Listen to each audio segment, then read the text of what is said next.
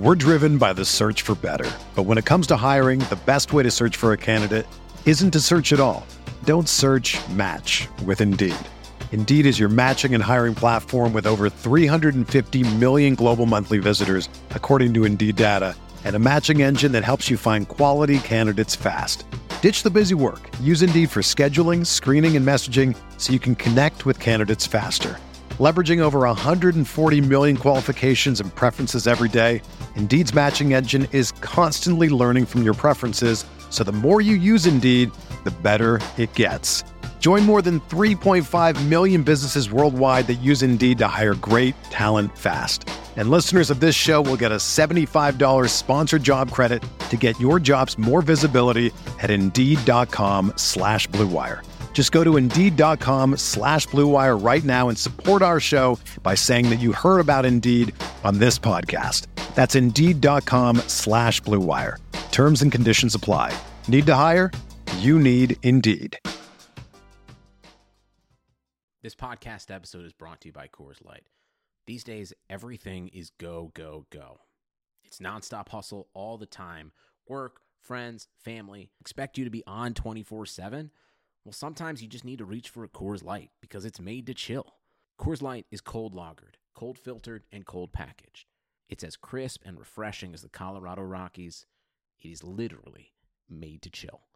Coors Light is the one I choose when I need to unwind. So when you want to hit reset, reach for the beer that's made to chill.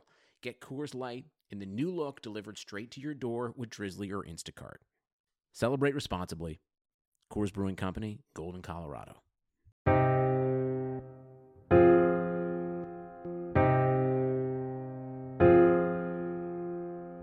The sound of it.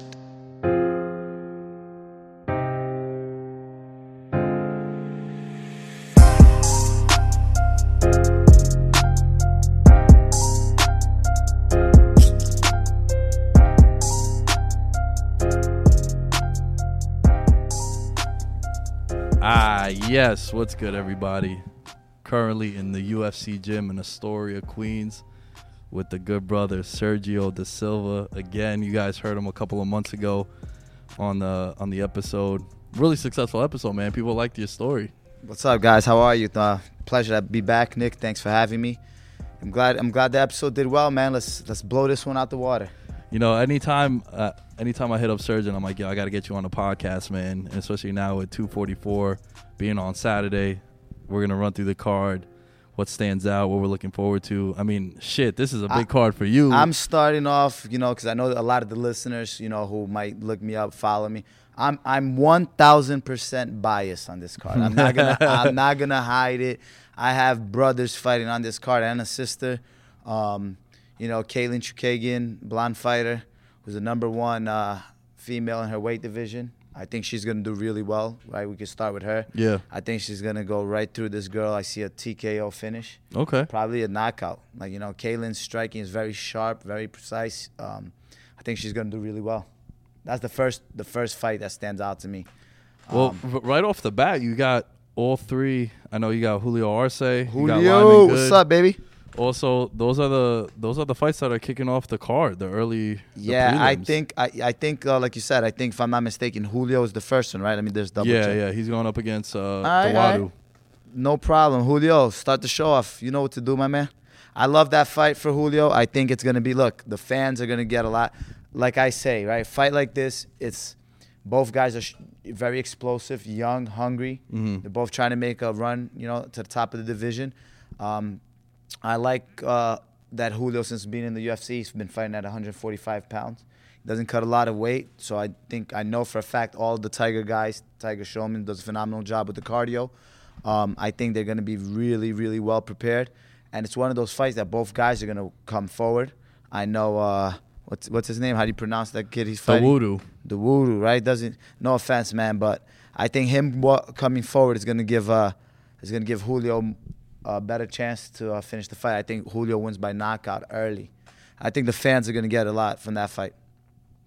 Yeah, that's a fight. Uh, you know, that, that fight could easily be on like a uh, the actual prelim card. You know, but I think it, this is a pretty stacked card too, man. They really showed out. Like, you look at some of the names on the. No, the prelim. You know, you know, it's a stacked card when the prelims. The worst fight on the prelim involves Arlovski. Yeah. My opinion. Right. Yeah. Right? I agree mean, not worse. that. All the fights are great, but um, you know, we can start like, like I said, we just spoke about Julio, um, in Dawodu to kick off the prelims. That's insane. That fight could have easily, easily been a main card fight on any other show. You know, main, that's a main card fight. Trust me. Um, then second fight coming up is my good friend Lyman Good. Uh, love to see Lyman fight. Lyman's a beast. Um, I think he always brings it. Uh, Yo, I, I heard I heard somewhere that he's the like he got his his black belt in jujitsu like really quickly. Was that true? Um, I, I don't know. I don't know if uh, because they they have their own system. The guys from Tiger Oh, Schulmann. okay, They have their own black belt system. They you know they do a really nice job preparing their guy, but there's not traditional jujitsu with a gi and all that. They use Uh-huh. the gi pants. Um, so it's a little different. I, I don't know how, how long he got it, but Lyman is a stud. Lyman is a stud, man. What uh outside of the fights that involve someone that you are really close with, also Shane. How can we forget Shane? Hold Shane on, hold on. We can't we can't just Yeah. just skip. I was actually just texting with Shane. Um, he posted a, uh, a video on his Instagram about uh, this taco spot. You know, Los Tacos. Have you ever been there? The Chelsea Yeah, Market. yeah. That's my favorite. Ta- he was there with his brother. His little brother was torturing him. So yo, is he is he allowed to is he allowed to like eat that kind of stuff this week? No, right? I mean, look. Just in general, like a fighter on fight week, like I, honestly, believe it or not, guacamole is really good for you, man. The chips Mm. is what kills you, but like guac, avocado, that's good fat. Um, so that's not bad for you if you eat the, just the steak. I mean, the, probably has more salt than you want and seasoning all that. Um, but he was there, so I, I sent him a message. We were texting back and forth. He's very close to weigh. He's on pace. I know they weigh in tomorrow. I think 9 a.m. He was giving me the countdown to the minutes. He's like, Serge, I got 22 hours and 50 minutes, whatever. everything weigh." is like super well calculated, yeah, right? Yeah, he's working with the, you know, he, like I said, he texted me. Uh, he's working with the UFC PI people. Um, so he said he feels really good. He always does a great job. He's he's a, he's a big 45er Shane man. Yeah, Shane's a- yeah, he, he's he a towers stri- over people. yeah, Yeah, his fight his fight is gonna be a phenomenal fight. You know, Lyman, Julio, and uh, Shane, those three guys. I mean, I, I'm good friends with a lot of guys from Tiger Schulmann. I've sparred with those guys, trained with them for a long time. But those three, like, I, I have a special. I don't want to sound soft, but I have a Nah, special man, place in, in are- my heart for those guys. Those are my course. boys, boys for real. We've been in the game. We fought. We've all fought on a lot of cards together. So I mean, it's more than just uh, the fight itself. Like I'm, I, I know those guys on a personal level. You know, it's a completely different Yeah, investment because. I feel the same way when I see Jared fight. Yeah, exactly. And, Jared know- was here actually, like two or three weeks ago. Yeah, I remember he was here with some of the He's guys He's ready for a big fight, man. Jared, shout out to Jared, you bum. he looks good, man. He kicked my ass. I'm not gonna lie. I was out of shape. I had to tap out. I had to tap in, and I asked to ask uh, Bilal Muhammad, who's also in the UFC. He was here too, training with us. And uh, halfway through the round, I was like, "Yo, tag team, Bilal, jump in, get Jared. I can't, I can't go anymore." Yeah, he got he got a big fight, and uh, I think he's fighting in Brazil, right? Yeah, he's fighting November 16th. If I'm not mistaken, he's fighting uh, Charles Oliveira. Great fight for Jared. I think uh, I think he's gonna do really well, man, and he's gonna make a big splash in that division, people. Because a lot of people, unless you're you're following MMA, you know, religiously, you really don't know who Jared Gordon is, right? Let's, Right. Let's be honest. Unless you follow the UFC, he's not like a household name yet. Right, And I but this think is a big Oliveira's fight. been around for a while, and I think this is this is gonna what's gonna take him to the next level. Is I think him beating Oliveira, I think he finishes him. So, but uh, That'd be big, man. Because Oliveira, uh, I was reading that a lot of people didn't want to fight him in Brazil, and they kind of called Jared, and he was like, "Yeah, that. Jared fuck it, fight in." anyone. Yeah, Jared Yeah. fight anybody, man. But let's get back to 244. I know, you know, you and I, when we get together, we could go on and we could talk about fights for hours. Right, right. Right, but I know our time is li- limited. I do not want to forget another one of my guys, right? I was showing you the picture not too long ago. Gregor Gillespie with Kevin Lee. Mm. Right, that's a big fight, man. The main, the before main before we get into like the, the the X's and O's of that fight, man, it's it's crazy. And you were telling me a little bit, and and I feel like you should definitely share this with people, dude. How many people do you actually know that are like actual fighters? As far as like, because I feel as if the MMA community, it's such a small one. Like you guys all train together Yeah, one way or another, and you guys are all connected. Yeah. So here, here's the thing, and I've been, I'm, I'm, I'm old, man, and I've been around from the beginning. You know, I was fighting when MMA was still illegal in New York, which was Right, not yeah. too long ago. Definitely Um, check out that podcast, guys. Uh, the, last one that I had Serge did, on. yeah. There we kind of talk more about his story than actually breaking down stuff. Yeah, so it's funny you asked me that question because, like, the other day I literally wrote down the um, number of guys I've trained with that are in the UFC, and I stopped counting when I hit 50. That's crazy. Think, think about that 50. right? We're not talking about just like local guys, because if we're gonna go local, I know over hundred guys. Right, right, right. But 50 guys who are in the UFC currently, or probably um, recently, you know, left the UFC, I've trained with. So I mean, like how many people? That's I, I thought that was pretty cool. I literally wrote the names and I was like, damn man, that's like the equivalent to training with like 50 major league baseball players or 50 NBA players, and you know these guys. Uh, even recently, that was in the the guy that beat Ben Askren, Demian Maia. I've trained with Demian Maia. Yeah. You know, he he he used to train over here at uh, Edge Wrestling in New Jersey, but he was before he was going to uh, I think he was going to Marcelo Garcia for uh, BJJ. Um, he he was coming up where I trained jiu-jitsu, and I got to roll with him a couple of times. So that's that's pretty cool. It's like, especially when you're fighting yourself and you get to train with the guys that are at the top of the game. It's, it's pretty cool. So I mean, like, yeah, I stopped counting at 50. That's wild. Yeah, you you when when you told me that, you're like, yo, imagine if you knew like 50 NBA players or like you played you yeah, played basketball li- with them, literally, you know? practice with 50. right, NBA. right, yeah, Yeah. that's pretty sick. Yeah. So The- Gillespie, The inside joke is the guys say I'm the mayor. They're like, Serge, you're gonna go be a mayor or something. Because you know every like I know guys from gyms that guys been at Thailand. They're like, yo, I brought up your name and there was a guy that knew you in fucking Thailand. And then the guy, another time, the guy was like, "Yo, I was in the middle of like this little town in Brazil, and I brought you up." And the guy was like, "Oh, I know this guy who trained. Yeah, I know Sergio." I just try to honestly, just people who know me. Um, I try to be as genuine as I can. I try to network. I try to, you know, talk to as many people as I can, and try to, you know, always keep a good relationship. yeah, you don't want to burn no bridges, man. Nah, it man. always comes and, back. and one way or honestly, the, the nicest guys I've met in my life, even outside, are guys through mixed martial arts. Nicest guys I've trained with, and you know, no hard feelings. Sometimes I have, I hate it, but a lot of times I have my own boys fighting each other. You know, I've had multiple times guys are like messaging me like, "Yo, I'm fighting this guy. Do you know?" And I'm like, "Oh no!" This recent Bellator card, I had two guys that I'm cool with that fought each other. You know, and I was like, "Fuck!" I, you know, I hate when that happens. Damn, that gotta be whack. I can't even imagine if like Yeah, Jared man. was to fight like you, for example. I'd be Exactly. like torn, like damn, exactly. that's that that's what happened. I'd bust Jared's ass though. Yeah, we got that on record. I'm kidding. I'm kidding. Yeah, yo, Jared's a Yo, beast. so I I think a really cool, uh, interesting fight is Kevin Lee and the Gift Gillespie. Um, Gillespie, for those of you guys that don't know, this dude's a beast. Like this kid, a lot of people have said the one guy that could give Khabib a legit. he beats Khabib. Yeah. Call me crazy again. Oh, I oh. started. I started this podcast. What was the first thing I said? I'm hundred percent biased, right? Right. First of all, uh, cool backstory I have, and I showed you the pic.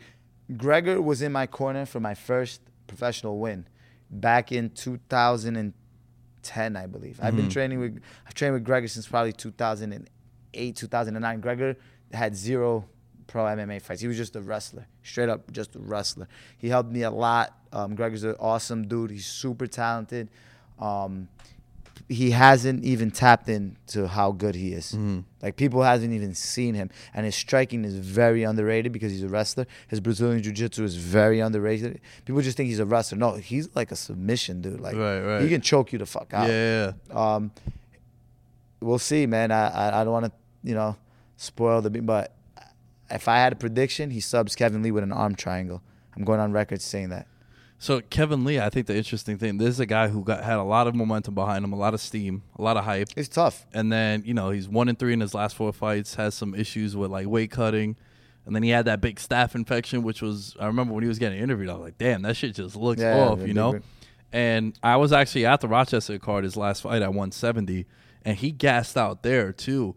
And I think the the the one interesting thing that I think might be a factor in this is, you know, he's changed camps, and he's with Firas um, uh, GSP's guys. So that's Here- a that's here- a here's my thing, right? Without getting into details, without throwing any names out there. Um, I know MMA math doesn't always work, right? Mm. Like if I fight you and I beat you, then you fight Jared, for example, and then Jared beats you. That doesn't mean I can beat Jared, right? Because every Right. fight is different. So What- don't, What's the thing they say? Uh, uh, styles make fights. styles make fights. Right. All right. With that being said, um, on, aside from being biased, because you know Gregor's my boy and I've trained with him for a long time, um, I think Al Iaquinta, who beat Kevin Lee twice now, is no offense to Al. Al's also a local guy. I respect the shit out of him. I think he's an amazing fighter. Um, Gregor is like a A notch above. 2.0 Yeah. Al Iaquinta. And that tells me that if uh, you know, uh, again, like I said when I started, you know, this segment, it doesn't always add up that way, right? Kevin Right. Lee can come out there and beat his ass. It can happen. Uh, Four ounce gloves, anything can happen. However, Gregor is a 2.0 of Al, and I think that that's going to show, and I think he dominates Kevin Lee. If I had to call a prediction, we're going to go back, and you guys are going to remind. I think arm triangle. I think uh, Gregor Gillespie arm triangle first round. Yeah, this is gonna be on the YouTube channel, so it'll be cool if it does. You, you'll be like uh, Nostradamus, you know. They, they'll be coming back. Arm triangle. Uh, this dude, you, we, we touched on him too, and I think a guy who would you say Vicente Luque is a guy who Beast. not many people know about though. Beast. Still, Beast. I think he took a kind of a he didn't take a step back, but I think kind of guy started. He was very. People were on a hype train with him, Mm-hmm. and then when he, uh, I think he didn't lose, but he beat uh, in a split decision Barberena, I think it was. No, he finished him. He finished him with like two though. seconds left. Yeah, with two seconds left. Yeah. So people thought he was a heavy favorite there. So people thought he was gonna maul him. Right. And then because he went that, people kind of like, uh, maybe this. Barberena is super tough, man. He's Yeah. a tough dude to try to finish. Um, however, Vicente Luque is, is very tough, man. He. He, uh, I also got to train with him. He's another guy, you know, back to the number of guys I've trained. He was coming up. Uh, I don't know what he was doing in New York, but I think as he trained with Henry Hooft, and Henry Hooft is uh, extended with Long Island MMA where I Mhm. train. So Vicente came up a couple times, and man, I, I, I watched him move around with the heavier guys. I watched him train. He's a beast.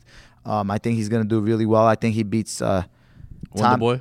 yeah, Thompson's another one, super tough. Like that's what I'm saying. Like you know, he's Yeah, every and also like his his style is so difficult to figure out, like that karate style. guys are so good nowadays, man. There's no easy fights anymore. Like, um, but that's that's that's that's gonna be a nice fight. This is this is probably the best card of the year, So yeah, I would agree with you on top that. to bottom. Top to bottom. If you're yeah. gonna go from first fight to last fight.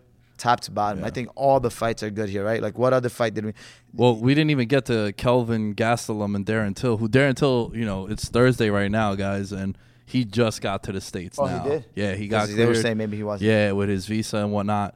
But Darren Till now fighting at 185. He was another dude who had Cut a lot of weight. Yeah, he had to cut a lot. And also, yo, Kelvin too. Kelvin was the guy that used to fight at 170. He used to He- struggle to make seventy. Yeah, I remember uh, he was supposed to. He either fought Woodley or he was supposed to fight Woodley, and belt, right? and like he weighed in at like 183. And Yeah, that yeah. was for 170. Look, Ga- Gaslam, I'll tell you right now, two guys, Gaslam and Whitaker, two guys that every single time I go against them, they shut me up. Right. And right, how's uh, Till's coming off of two fights, right? Two losses. Yeah. Till, um, and he recently lost, got, I hate to say it, but lost at home to uh, Masvidal. Yeah, that's really what jump started this new the resurrection as Uh, Mas- Masvidal, Masvidal yeah. calls it. That's going to be a really tough fight, man. I think that's going to be a fight where um, Gaslam, I always go against him. So for one time, I'm going to go.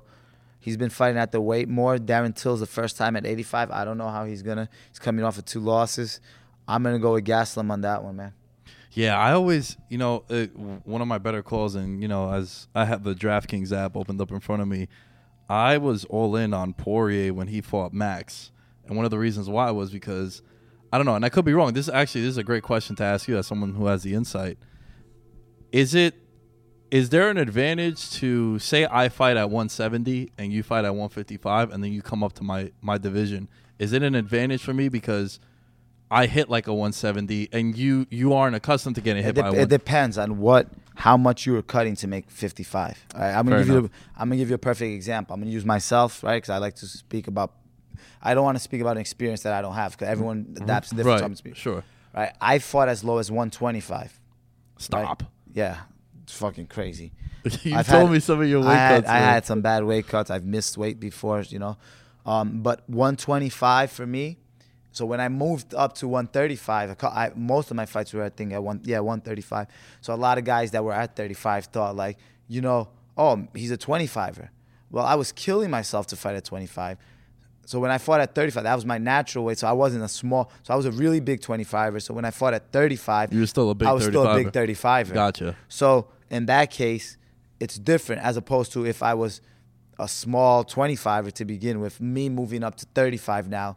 Now I'm a 25er, if that makes any sense. Right. So I was actually big. I remember, you know, guys my entire career used to tell me like, "Yo, you fight at 45 or 50, even 55," you know. Um, so that's it depends. Everybody's different, right? So I'm gonna give you an example. We can use Conor McGregor for example, right? Guys are like people who don't know the sport. They're like, oh, he fought. You know, he used to be a 45er and he fought Diaz at seven. Yeah, he killed himself to fight at 45. Yeah, yeah, yeah. He wasn't a. He was the huge 45. even even Max is a big ass 45 yeah, too. yeah. He does. Max had the op, uh, Max a big 45 and Poirier too. Poirier Yeah. used to fight at 45. 45, yeah, yeah. Can't do that shit no more. You get older, you know. So it depends. it's Every- harder to cut weight as you get older. Hell yeah. Why is that though? I think your body just doesn't. I think the more you do it, and I think this is a scientific fact. Don't quote me, but I think the more you do it, the harder it is the next time because your body wants to hold on to that weight. They're like, I'm not gonna go through that. So every time I made weight at a lower weight class, the next time was harder. Interesting. Yeah. I've always wanted to ask someone. There's very few guys that that there's an exception to that rule. Very few guys. Um, who's an example? Whitaker. Mm-hmm. Whitaker used to fight at 70, then moved to 85. Um, who else? Uh, a couple of guys. Uh, Jared, perfect example. Jared fought had a couple of fights at 45. He knocked a guy out, a really good WC veteran, uh, Morrison, at 45, and then was like, "Fuck that! I'm, you know, I'm, losing too much." Sometimes like risk versus reward. Is it worth losing so much? Where like fight week or two weeks before, a month before, all you're thinking about is wait, wait, wait, wait, and you're not able to focus on game plan and fighting because you're Right. worried about the weight. Interesting. All right, I want to get to this main event because it's weird that there's so much hype behind a a fight that doesn't involve the title, especially to like not to me and you who What follow do you mean the no titles? The bad motherfucker yeah, title. BMF, BMF. Yo, apparently The Rock is gonna be there too. Yeah, and he's yeah, gonna he's gonna give it. it out. Yeah. That's crazy. That's crazy. But you know, from from a mainstream appeal and like to people that are you know they only watch the pay per views. A lot of times the UFC says that the big selling point is a championship fight, right? Mm-hmm. Like that's the marquee, and these guys are right now at the top of their game as far as popularity, right? We talked about the Darren Till knockout. That's really what jump started this resurrection, Yeah, yeah. and then obviously what uh, Masvidal did to Askren. I, I, I think honestly, not to cut you off, I think it has nothing to do with fighting. Believe it or not, You think it's all the promo and the hype? not so much the promo. I think Because they haven't really been like talking shit to each No, other. No, no, no, no. You know what it is? People respect genuine, Mm. right? Perfect example. Nate Diaz with the, the whole USADA thing Yeah. that happened, right? They he was instructed to not say anything about it and just keep it on the wraps. They were gonna figure after the fight. right. What did he say? He sent out a tweet. He said, "Nah, fuck that. I'm I, I know I'm clean. I'm gonna." People respect that. Now he's gonna get that many more people to watch it. Yeah. That many more fans. People respect real. Real recognize real. And if you want to talk about real, it doesn't get more real than Masvidal versus Diaz, Mm-hmm. right? Those are two bad motherfuckers who are gonna face each other. They're gonna come up. There's to be no disrespect. It's gonna be like, yo, let's fight. I think I'm badass. I think I'm a better fighter. And at the end of the day, people respect that. It's not. You don't have to fake anything. You know? Right. These are genuine people. People who are buying pay per view, spending what is it, sixty bucks, seventy bucks? That's hard work money, blue collar. Mm-hmm. Shit, I paid like three hundred. My, my friends and I, we got like eight tickets. We we dropped a good amount. Okay, because you respect that, right? Right. So now if it was a bunch of clowns running around, propaganda, faking, you know, oh, p- people really don't want. They want to see two guys that are gonna get in there and they're gonna fight, man. They're gonna show up and they're gonna fight. Like literally, knock on wood, because I don't want the fight to go there. I I promise you, if Masvidal or Diaz get injured from now until the fight. They won't say anything and they'll fight. They'll still Fuck go. it. Right now, I'll make a bet with you. If there's an injury right now, they could be one of them can have a torn ACL and they're gonna fight. Those guys, for them not to fight, you have to cut off a limb, and the commission's got to. I guarantee you, if Nate Diaz breaks his arm right now, he'll fight tomorrow, I, uh, Saturday. I guarantee you, if Masvidal was to fall off a roof right now and he could just walk up to the, he's fighting. Yeah, yeah. That's just their DNA. fight.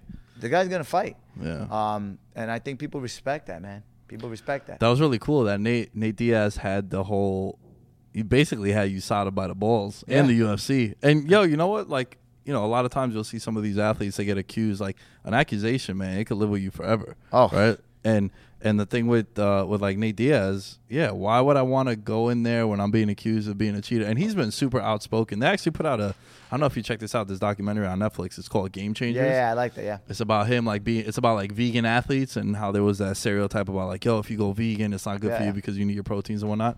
So, man, this fight, I'm very excited. I'm going with Nate Diaz though, Uh, man. because Um, I, I I think with Nate, if he could weather that initial storm, that like first two rounds, Nate just like the it's, cardio's it's gonna, up listen, there. it's gonna be a great fight. Um, I think who I think is gonna win and versus who I want to win. I like both guys. That's the thing. Uh, So I like both guys a lot. I don't. So uh, the last time I felt this way about a fight was when Ortega fought Holloway. yeah. Because I really, really like Uh, both, both those guys. dudes. So I was like, damn, you know, as long as it's a good I've fight. met I met Masvidal before. I cornered against Masvidal. Um, my guy, one of my guys, was fighting one of his guys, and uh, him and I was were actually at a hotel, and uh, we were playing blackjack. Well, I forgot where the fight was. It might have been. Uh, I don't know if it was in Atlantic City. It was Atlantic City. It was for Be- it was for Bellator. He was cornering Alex Villa, and I was cornering Marcos Galvão. And uh, while the guys were getting rest before the fight, him and I were playing blackjack. Super chill guy, super cool He seems like a chill dude. They both do. They super. Both, yeah. I also I met Nate before in Vegas too. Um, super cool dude. Um, I think Masvidal wins. Mhm. I want. You want Nate? I probably want Nate if I had to pick.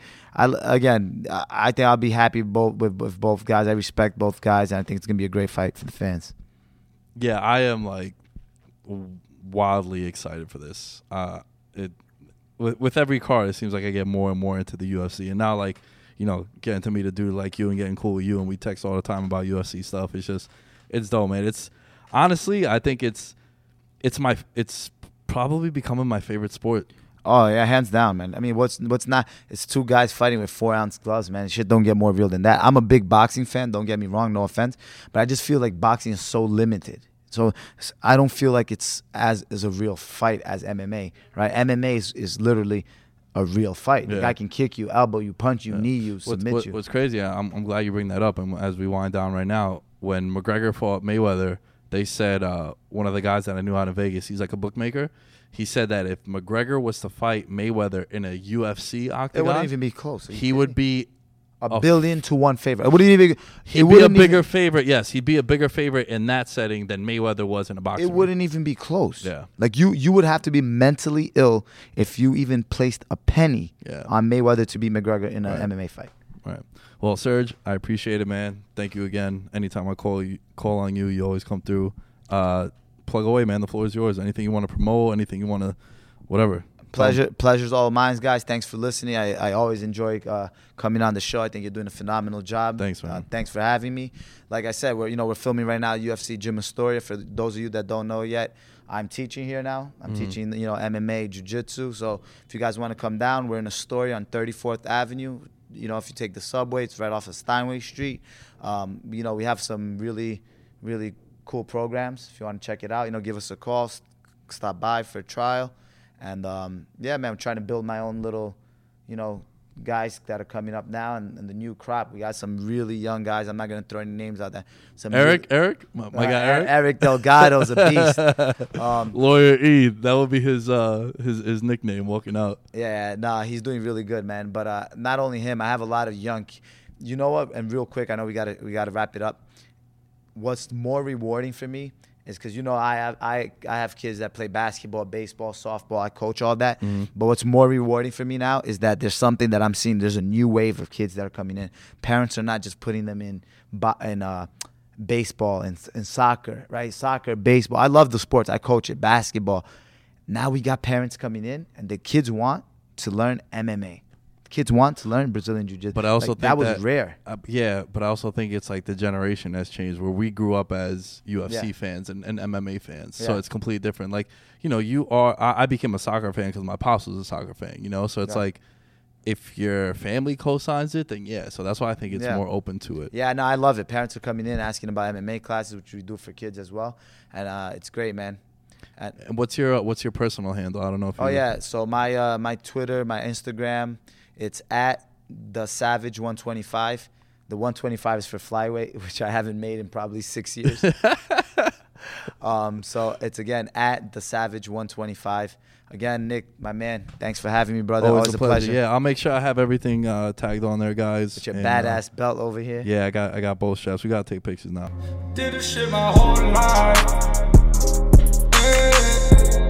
Now joining us, my guy, A double L E N underscore S T R K. What up, kid? Yo. Got his Stipe shirt on. How pumped are you for for Saturday. I know I just had we just had Serge and I just break down a little bit about how we feel about 244, but these are your two main guys, arguably. So I had to give you a chance to shine and talk about this. I haven't been this hyped for a sporting event since the World Cup final. And then prior to that, is it safe to say the Super Bowl? Yes. Yeah, I right. like to think about the Super Bowl. Yeah, Falcons, Patriots, of course. Oh man, dude, Masvidal Diaz. I've been following your tweets, and it's just, it's just funny. Like, just everything about it. You trying to figure out what shirt you're gonna wear. I got you three shirts. Pretty much every interview. Alan's gonna be nice enough to give me a, a, a shirt for Saturday as well. Though he forgot it now because he's a piece of trash. But we'll leave that for another time. There's a laundry room. But uh, man, how you feeling about everything, dude? Did you get a little concerned with the? Oh, we didn't even talk about the USADA scare Because it happened Thursday night. We record Wednesday. Right, I just couldn't believe it because Nate's the last guy you would envision getting busted for some sort of PED, considering the guy, first off, he's a vegan. Uh, you, you just tell from his body structure, like, there's no way this guy's taking anything. Yeah. So just the fact, because you've seen, and this is my huge problem with, a big issue with USADA is just how they'll come out and say someone potentially failed a drug test, but you'll know if it's the full vax. Like it's happened to Junior Santos, Chad Mendes, although Chad Mendes eventually got busted. But you see a lot of these high profile fighters where your name gets tarnished immediately just because of even some sort of trace, it ruins your legacy. Like Jon Jones is talking about it. Jon Jones is the last people that should be talking about it. But it's just I don't like how USADA operates and how if they potentially failed a test, it'll be reported when you should have the full facts behind it, just because of maybe a metabolite or some sort of trace of a substance. I just don't like how you USADA operates with that. I know they're cleaning up the sport. You see a lot of uh, bodies are changing. Fighters aren't looking like superheroes anymore unless they're like Yoel Romero. Yeah. But still, it's very frustrating how and just to do that. But the thing with crazy thing with Nate is is that he came out before them and he wasn't going to stay silent. That's how much a rebel he is. Nate Diaz is just continues to push the envelope. Remember, he got CD, CBD into the uh, UFC as a sponsor now, and now he's pushing envelope when it comes to USADA. Like, okay, you want to try to bully me? I'm to go public with this. And the blowback was crazy. But then I think like seven hours, seven hours, Ariel reported, oh, he's not provisionally suspended yet. When everyone thought he was, it was it totally because like late Thursday night, Ariel reported, no, this fight is still on. It's just we got to have a couple of things to break through, and then but the next night, thank God. I text too because, like you said, we recorded Wednesday last week, and I text you. I was like, "Yo, Diaz, USADA main events off," and you're like, "This sport sucks." I was just like, I'm done with everything. Yeah, Because it's just the perfect matchup, just how everything aligned, the way Diaz looked against Pettis, and then he just calls out Masvidal in the crowd. It's just in terms of fights that don't include Conor, I think it's the most high profile fight you could get. Like I think this is bigger than even Jones Cormier at this point. That's all the star power. Nate Diaz is a superstar. Yeah, yeah. And Masvidal after that knockout, this guy's everywhere. So I think just think with both of these guys colliding and just the stories behind it, these two guys. I think my one of my favorite things about MMA, and especially when it comes to like my favorite fighters, I love fighters that just purely came from fighting. They weren't a former athlete, they weren't a former basketball player, football player, or they came from some uh like some sort of collegiate background. They're just pure fighters. fighters. Yeah, Michael Bisping was like that. Frank Mir was like that. Uh, Diaz brothers, Masvidal, Derek Lewis, another guy on the card. Like these guys are just fighters. They had nothing. They just came through the streets and just started fighting, and that was their passion. They didn't have any sort of main expertise. They just got into sport and just continue to refine their technique for 10, 15 years. Like it took a lot of these guys to get into the limelight years of work, and now look at them. They're now you look at Nate and Jorge. It's just they're on the biggest stage. Yo, I didn't ask Sergio this, but how do you think the Usmans and the Covingtons of the world feel? Because they're competing soon on the next pay per view for the actual 170 title. I know for a fact Covington's butthurt because his uh, hero is coming Saturday. Right, Donald yeah. Trump. Donald yeah, Trump's gonna be there. The Rock's gonna be there. Yeah. There, uh, Eric thinks that McGregor might show up, and wouldn't surprise me. and you know maybe call out the winner of that fight, but it'd be too short of a short, uh, turnaround. To, Well, there's a lot of reports saying he's gonna fight Cowboy in January. He wants to Right. talk about tune-up fight. I, look, everyone likes Cowboy, but I think that's a very good stylistic matchup for Conor. If Conor really wanted a daring fight, he would call out Gaethje, but I don't think he wants that. he's not ready for Gaethje. Yeah, he doesn't want that pace. man. That guy's a, a savage in every sense of the word, Justin Gaethje.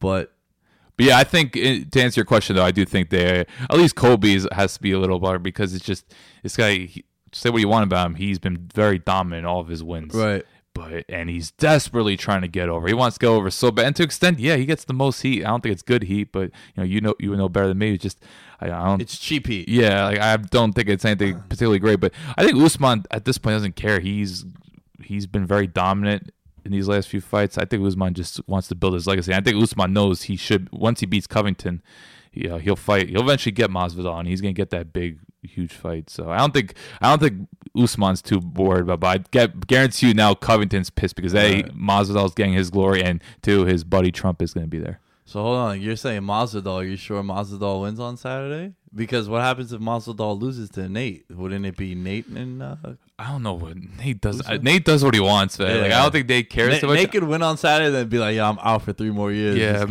Conor wants to hit me up in a year, maybe, but I don't think I don't think Nate cares. I know Masvidal for a fact wants eventually a welterweight title shot. I do think he wants to become champion. He's like that's always been the ultimate goal. I think the only reason why he didn't really pursue well, apparently Usman was they he got offered a fight and he didn't take it. That was the word out there. Usman didn't want to fight in November. Which is weird. Now he fought, fought in December because it was supposed to be Usman and Masvidal, but Usman just didn't pass up. That's why Usman was saying, "I'll fight on ten days' notice." And Masvidal was like, "You had your chance." Like, what are you saying? So, Yeah. so I don't know what stories uh, fight. Uh, it's always weird when it comes to fight booking, like who wants what, who makes what. Because remember, Colby was supposed to fight Woodley last September. That's how Darren Till got involved. But Colby's mm-hmm. like, I got ear injury, then he took almost a year off. So it's just weird. But I think Colby's definitely butthurt. Yeah. Yeah, I could definitely see him being butthurt. Yeah. for sure. But I'm very excited. We'll be there, guys. If you plan on attending 244, hit us up, uh, DM us, tag us on Twitter, hit up the show. We'll we'll link up. We'll maybe grab some beers or something. And I, I'm I'm pretty sure we'll pregame somewhere before because I, I like going to the whole card. I'm a whole card guy. Okay. I've never really done. I've only been to one UFC. Well, Yeah. the, the cool thing is, and I talked about this with Sergio. He knows, you know, Lyman Good's on the the early prelims. Andrei Arlovski, man, old Yeah. school. uh, Arce, Julio Arce, Yeah. and he's he's good. He's good friends with them, and uh, you know I, I plan on doing some stuff with them in the future too. And Mm-hmm. uh, Chookagian, she's on there too, and she's like a top contender.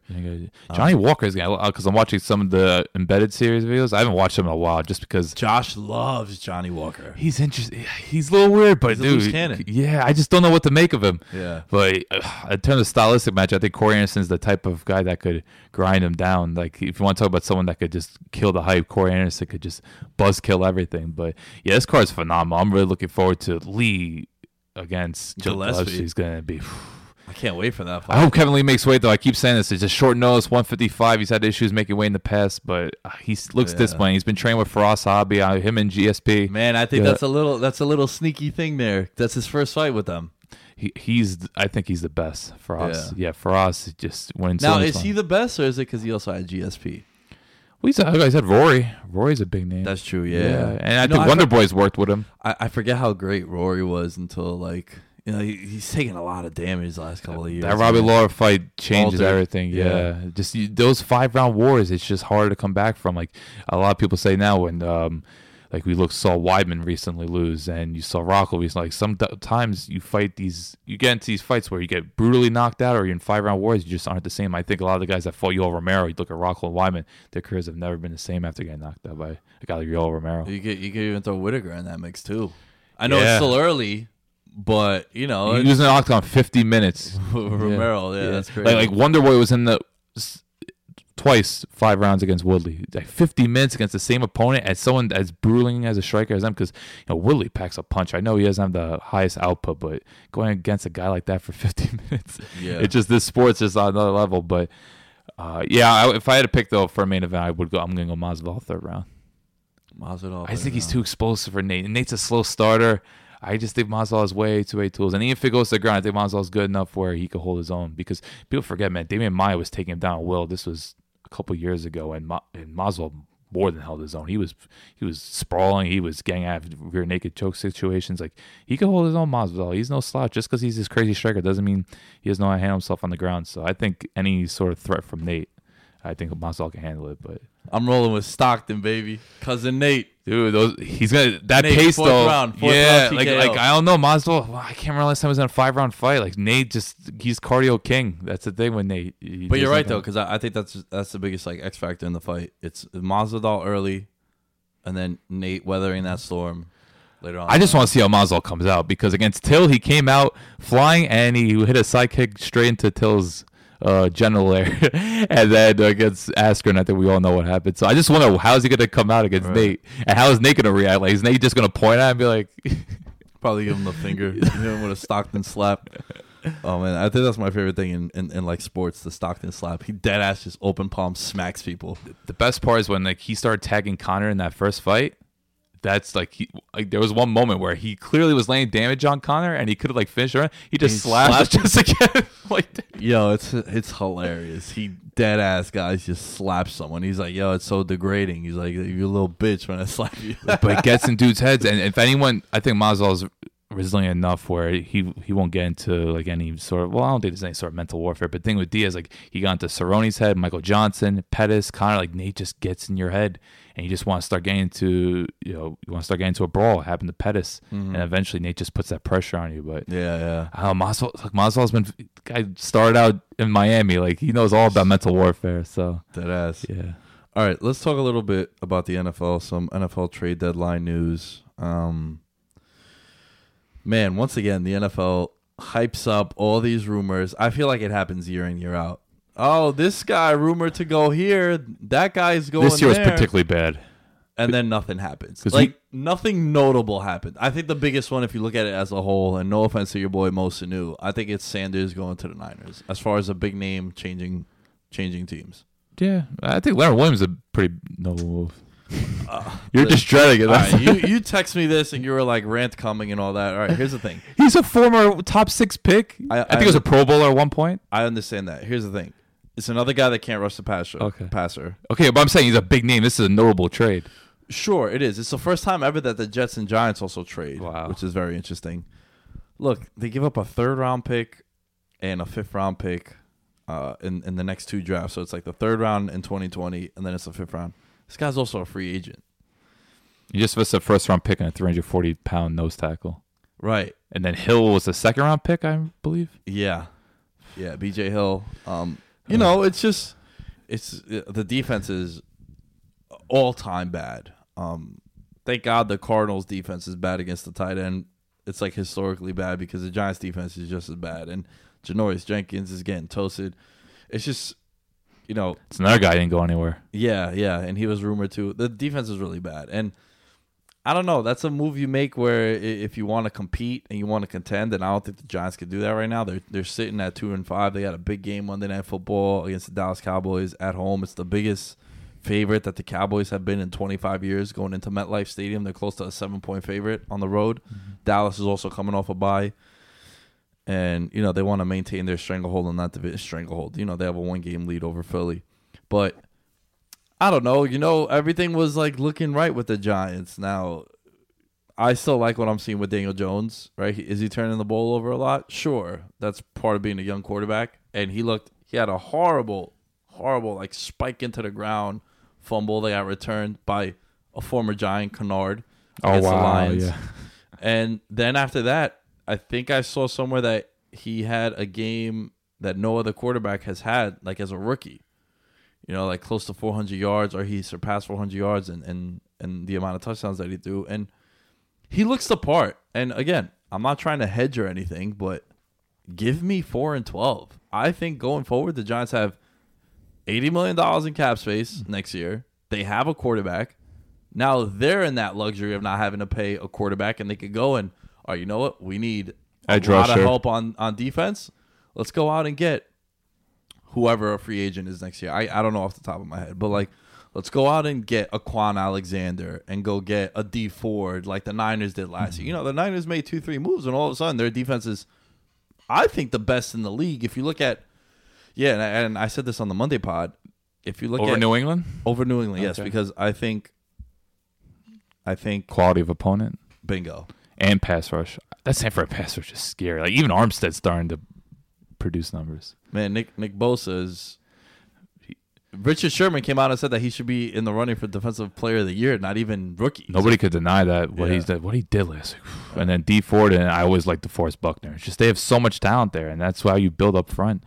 So I, I just don't know. Like I don't mind the trade, but it's just they better lock him up and they better know how to use Leonard Williams. Like if you're gonna invest this much, because he's a good player. All right, he doesn't generate much pressure, but still, he's still a big body in there that could do damage. I just don't think once the Jets took Quinnen Williams, I was like, yeah, Leonard's not gonna be there long term. Yeah. Yeah, you know the the Jets, man. You look at some of their first round picks, and you know Darnold's been shaky last couple of weeks. Um, you know, that, just their picks in general. Polite's not a league. Hackenberg, like yeah. the team is just a mess. I Like mean, Devin Smith was a second round pick too, and that dude tore his ACL. And you know, he had a couple of moments with the Cowboys earlier this year when he was replacing Michael Gallup. we should probably focus on Jets because a lot of the big names, you know, the rumors f- circulate around the Jets. We're talking about Jamal Adams, Le'Veon Bell, Robbie Anderson. These are three players heavily rumored. Maybe not so much Bell, but definitely Anderson and Adams. And you know, there was major talk saying, "Oh, Adams is minutes away from going to Dallas." How crazy that would have been. Yeah, yeah. Look, I I think uh, I think he's the best safety in the league. Uh, Strong safety, yeah. Yeah, strong Yeah. safety in the league. His pass coverage is a little suspect, but you know what? Not everyone's perfect, but I do think that he's a hell of a tackler, tackler in, in space. You know, um, he does fairly well against the tight end position. The only guy that would give him problems was like Gronk, but then again, Gronk gave a lot of people problems. Yeah. Besides that, I think he's. Do you do you think that he's being a baby with how he's talking about? Not at all. Uh, yeah, I mean, dude, he's tired of losing. Not just that. I don't, I don't think the Jets have valued him enough. You're talking about uh, they had a meeting. and said, "I want to be here long term," and then you shop him right afterwards. You invested. What was he? The sixth overall pick Yeah. last year. Just like A couple why? years ago, a couple years couple years, ago. like why are you giving up on talent like this? Like you're spending first round picks on these players. Like Leonard Williams, okay, kind of the fit wasn't there at the end, but still, it's just eventually you have to keep moving forward. These guys. I I know I've been saying Robbie Anderson get out of New York, but still, like from the Jets' perspective. You gotta utilize someone like Robbie Anderson. This guy could be the next DeSean Jackson. The way he creates separation, just And he's bigger than him too. Like I keep forgetting, he's, he's like six two. I know He Like, just seems crazy. like he's a five ten guy because of how he's mm-hmm. utilized. because there was a time in 2017 he was catching like a 40 yard touchdown almost every week like and he was making some really tough contested catches. Like Right. he's a stud and it's just they have to figure out how to utilize these players because it's just the, everyone wants to talk about oh okay the ownership's bad. Yeah ownership's bad and I'll be critical of Adam Gase until he gets fired which it should be very soon in my opinion. But I just think you have these players Adams Bell Anderson these guys shouldn't be on the trade block. I do think that it was more likely that Bell would have gotten shipped as opposed to the other two because if you remember, they got rid of that GM that gave Maccagnan yeah Maccagnan gave the Bell contract. He signed those guys. He also acquired those draft. You know, he was a part of the draft process and the draft. And then with Bell, Gase came out. Remember that report came out over the summer. He's like, "Yeah, I wasn't happy that we." 'cause, uh, he wanted Tevin Coleman yeah, but he's like, you know, I didn't want to give that kind of money to a running back. He didn't fit my scheme and all that. And right away, the burn, the bridge was kind of burned. Like, Yeah. I would, me personally, if I was an athlete and I just signed with a new team and the head coach comes out and goes, "Yeah, you know, we're not that happy about that signing," like, "Oh, dude, what the hell? Le'Veon's I- handled this very pro- like he hasn't made any comments but Le'Veon Bell is the prime example of a dude that got paid and shut up. just like he's just like, yeah, I got my money now. Like, like, patience, folks. Patience. We'll be good eventually. Yeah, like yeah, yeah, like, yeah, no problem. You know, I, I I talked to Sam after that game, and you know, I've had some bad games before. We'll be all right. It's like he's saying everything. He's he's looked the best out of that Pittsburgh fiasco. Yeah. You know who another guy, uh, Darius Slay, they asked him, Are you mad about getting get traded? He goes, I'm a millionaire, whatever. Like Yeah, because he was another guy that was rumored. There was a lot of rumors. It just it was unfortunate. Like AJ Green didn't get out, Chris Harris didn't get out. It was just you want to see someone go to contender, and you're just seeing this talent be wasted. Because at this point, the Jets, like if they're gonna if they're gonna be committing long term to Adam Gase, all the good talent there just leave. This I I think Adam Gase is a disgrace. I think he's one of the worst coaches. I think him, uh, Freddie Kitchens, and Dan Quinn should not be employed right now. I think all three of them should be fired. And Matt Nagy is borderline, which is crazy because he was coach of the year. But I think Matt Nagy has huge problems there. I mean, the guy pulling the strings for him at quarterback is definitely not helping his case. Okay, but the whole kneeling, come on.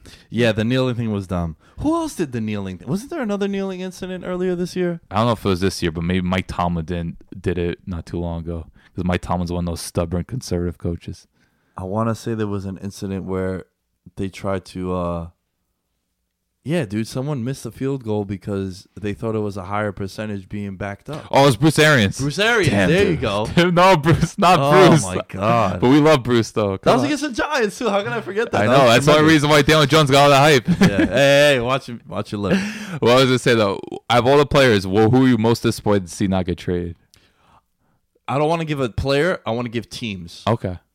The Chiefs and the Eagles, I think, desperately needed corner help, and the fact that you didn't, it's like, dude, just just admit that your roster is not that good at that spot, and and sacrifice it. Yeah, they're Chiefs especially. You like, have- you're you gonna lose to New England now. Yeah, you, you- yeah, yeah. And you have you have your quarterback, so it's not like you're gonna need to.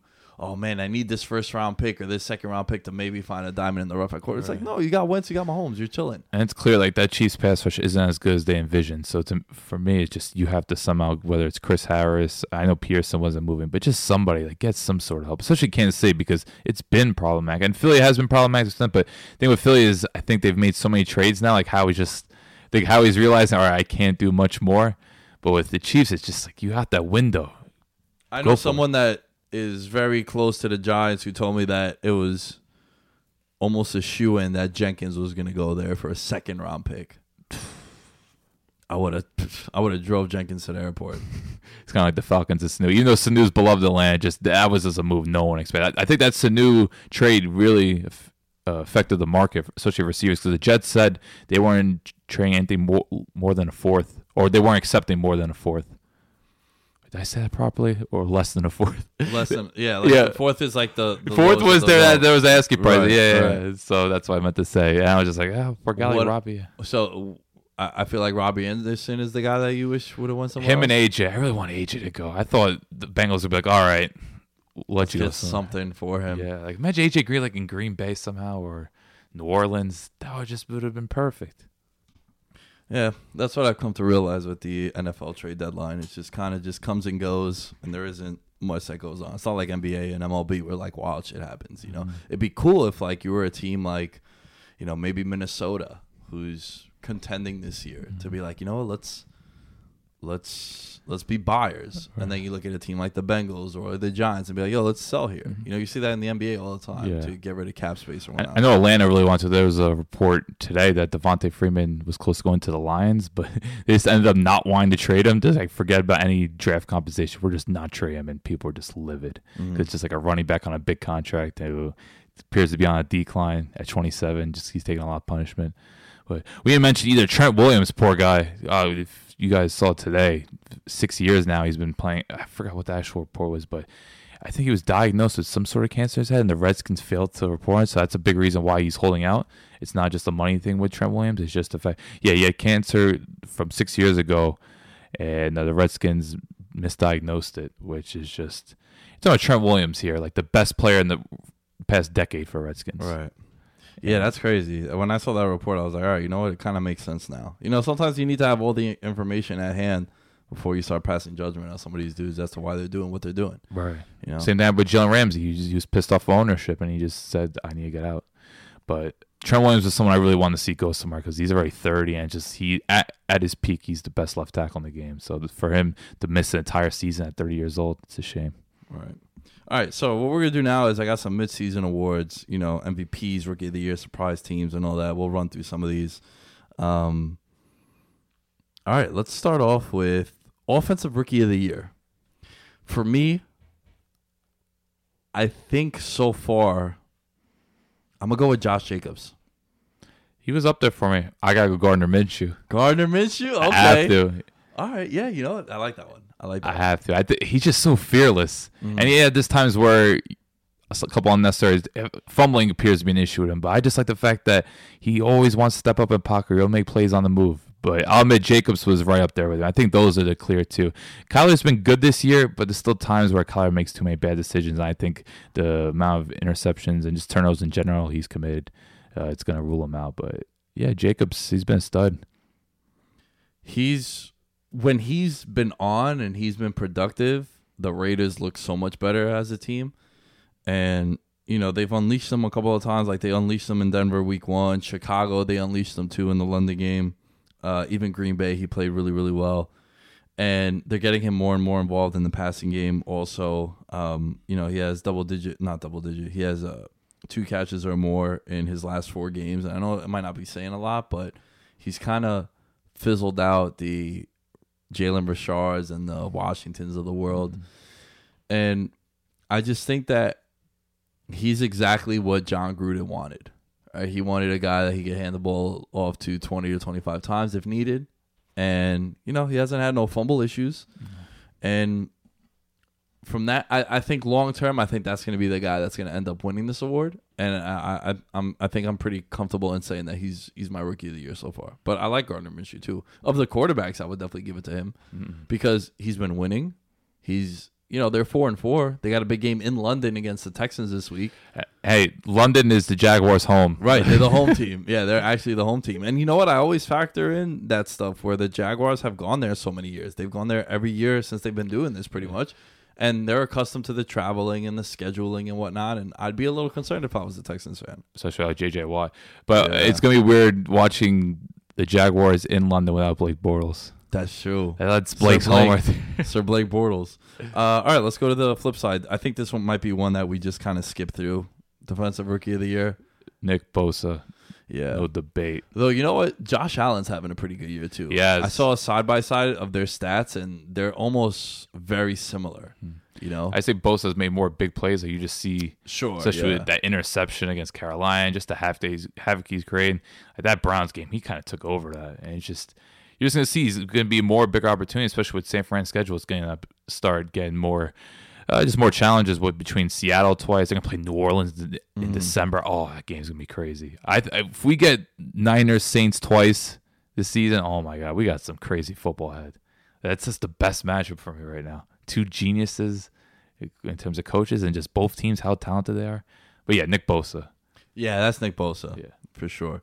Uh, all right, let's go to your surprise team. I know you were high on them, but I thought the Niners were a seven win team at best, so I gotta go in San Fran. I did not think they were gonna be this good. So I feel like this one is a little. Is it subjective or objective? I think it'd be actually a little subject based on what your predictions were. Right. So So I think me, a lot of people, a lot of people uh, Yeah. envisioned San Fran being a six seven win team. Uh, People are saying Shanahan's on the hot seat this Yeah, year. I I I I, had them winning their division, so to me it wasn't a surprise. Uh, did I expect seven and zero? No, I didn't. So from that standpoint, yes, I'm surprised there. But I will say, I do think that this team that I'm going to say now is kind of surprising to me, and that is the New Orleans Saints. And here's why: because when you lose your starting quarterback and how Brees reliant they were, they got justified by making Bridgewater the highest paid quarterback in the league, backup quarterback in the league, and weathering that storm five and zero. And look, they had some they have some good wins on that too, right? They beat the Cowboys, Seattle. they beat Seattle, right? They they won some games in the division mm-hmm. and against Tampa Bay. And they kind of just like weathered the storm. And Brees came back right before the bye week, lit up the Cardinals, and it's just something that you know I'm I'm surprised from that standpoint. Okay. that You're, they- you're not convincing me, but okay. I can understand your rationale, but I thought Saints were going to be fine regardless. I just think their roster's so good and their coaching so good that they're going to be okay. They might have lost maybe one or two on the way, but I don't know. It's hard for me to envision a team as good as New Orleans being considered a surprise. But then again, San Fran, you Mm. call it too. It just, uh, it's.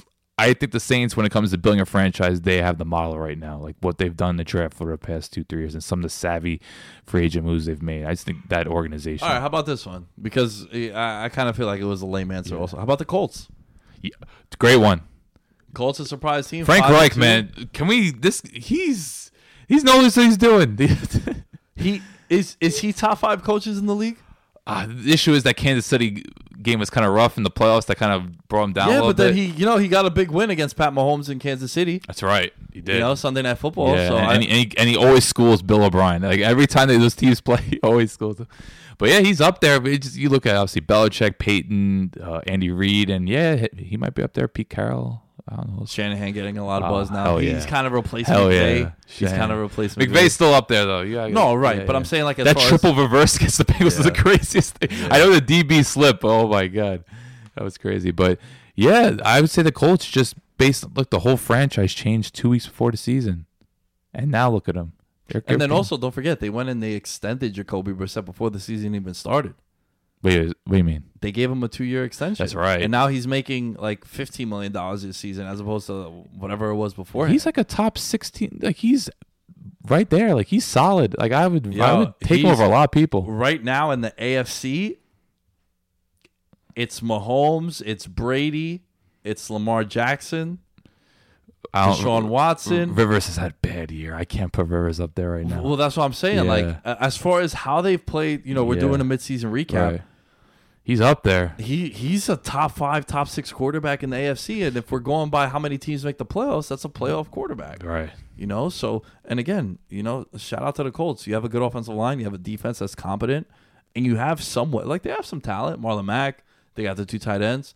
Pascal had a big breakout game. They got T.Y. Hilton, who's a top receiver in the game, and again, Frank Reich just pulling the strings. This So- goes to show you when you invest in your offensive line and it booms, what happened? You reap the benefits with obviously Quenton Nelson, but the right and then you tackle also Braden Smith. you also see what happens when you don't invest in the offensive line. The Jets, the Giants, well, the Falcons. Falcons did. They just didn't do it well. yeah, they didn't do it well. Yeah, uh, RIP to the Falcons. All right, let's go to a surprise player. Who's the guy who's having a season that just surprises you? Uh, and we're gonna go with a good surprise, not like a surprise like, oh, this guy is kind of laying an egg right now. I never saw DJ Chark becoming like a legit number one receiver. He is good. Yeah, Like I last I when he came out, I heard he was very raw. He was just route tree wasn't quite there. Like he was a big physical guy that could make from LSU, right? Yeah, but I just Yo, they have so much talent down there. they do. It is unbelievable how many wide receivers they produce. And then, well, this year, LSU's the number one team in the country right now. They got a big ass game next weekend. Probably going to end up at Legends. I'll talk to you about that later. Uh, LSU Bama, one versus two. And, you know, LSU has a quarterback now, Burrows, who's in the discussion to be the top pick in the draft. Wow. And I always say this, man, about college football. There's always there's always some random dude that no one saw coming is going to play himself into the first round. Right? Baker Mayfield wasn't a first round pick at the time that that conversation was being had. Last year Kyler Murray wasn't, Daniel Jones wasn't. Mm-hmm. I don't think Dwayne Haskins was either. A one year starter, those guys are always very, very suspect. You know, Bill Bill Parcells always Wasn't like Will Grier like a top prospect? Will Grier, yeah. but he went to Carolina, I Oh, think. okay. Yeah, and then like even him, they spent a fourth round pick on him. I Okay, Third round, Carolina. third round, Yeah. third or fourth round pick, and Kyle Allen started over him. So that goes to tell you about Will Grier also. So yeah, I, I I feel you on that one. For me, man, I always liked Dalvin Cook. I always thought he was good, but like, if CMC wasn't having the season he's having, like we'd be talking about McCa- uh, about Dalvin Cook the way we're talking about McCaffrey. He's still a superstar to me. Like, Yeah. Dalvin Cook's just what he did against Washington. Not just Washington, just what he's been doing this whole season. Like when he gets in the open field, good luck bring, trying to bring him down. Whether he'll he's either a lower shoulder juke. Like him and Chris Carson, are my favorite running backs to watch right now because it just they could break tackles in multiple ways. Like they're not one dimensional at all. And both had crazy injuries in their careers already, Absolutely, man. yeah. You know, I I- think Chris Carson either tore his fibula was something very significant. Mm-hmm. I remember because I was a big fan of Chris Carson, and then they drafted Penny. I, you know, I've been very outspoken on that. I don't want to tire people out with that. And then with Dalvin Cook, you know, he was having he was having a usage rate similar to Le'Veon Bell and David Johnson that like 2017 monster year where pretty much uh, from a daily fantasy perspective it was like, yeah, you know what, put those two guys in your lineup. They're gonna give you 60 points and just figure out the rest. Like they were so good and so dominant and dominating so much of the touches in the backfield that you had to play up. And Dalvin Cook early on as a rookie was having that kind of impact, and then he tore his ACL. And then last year, you know, it was hard for him. Everyone, man, shout out to AP. He's also ruined it for a lot of guys where people think that oh, you're gonna come back and just have like monster seasons like AP. Like sometimes it takes a while. Even Jordy Nelson, his first year after a torn ACL, not as good. His second year, fully recovered, that's when he had the big boom. So Dalvin Cook, I think, would be a surprise. I always knew how good he was, but I just think that right now he's if if McCaffrey's one A, he's one B as far as like who the most dominant running backs are in the game right now. yeah, absolutely. Uh, all right, let's go back to offensive rookie. Oh, sorry, offensive player of the year. So when it comes to offense player, I try to steer away from quarterbacks. I feel like this award should be for a skill position player. Like let's award mm-hmm. a skill position player. I would go with Dalvin Cook actually. Yeah? yeah. Over McCaffrey. I just think Dalvin's doing a li- like, just from a running perspective. I think he's doing a little more. Like it's just what he brings to the table. Don't get me wrong. McCaffrey's made some big runs.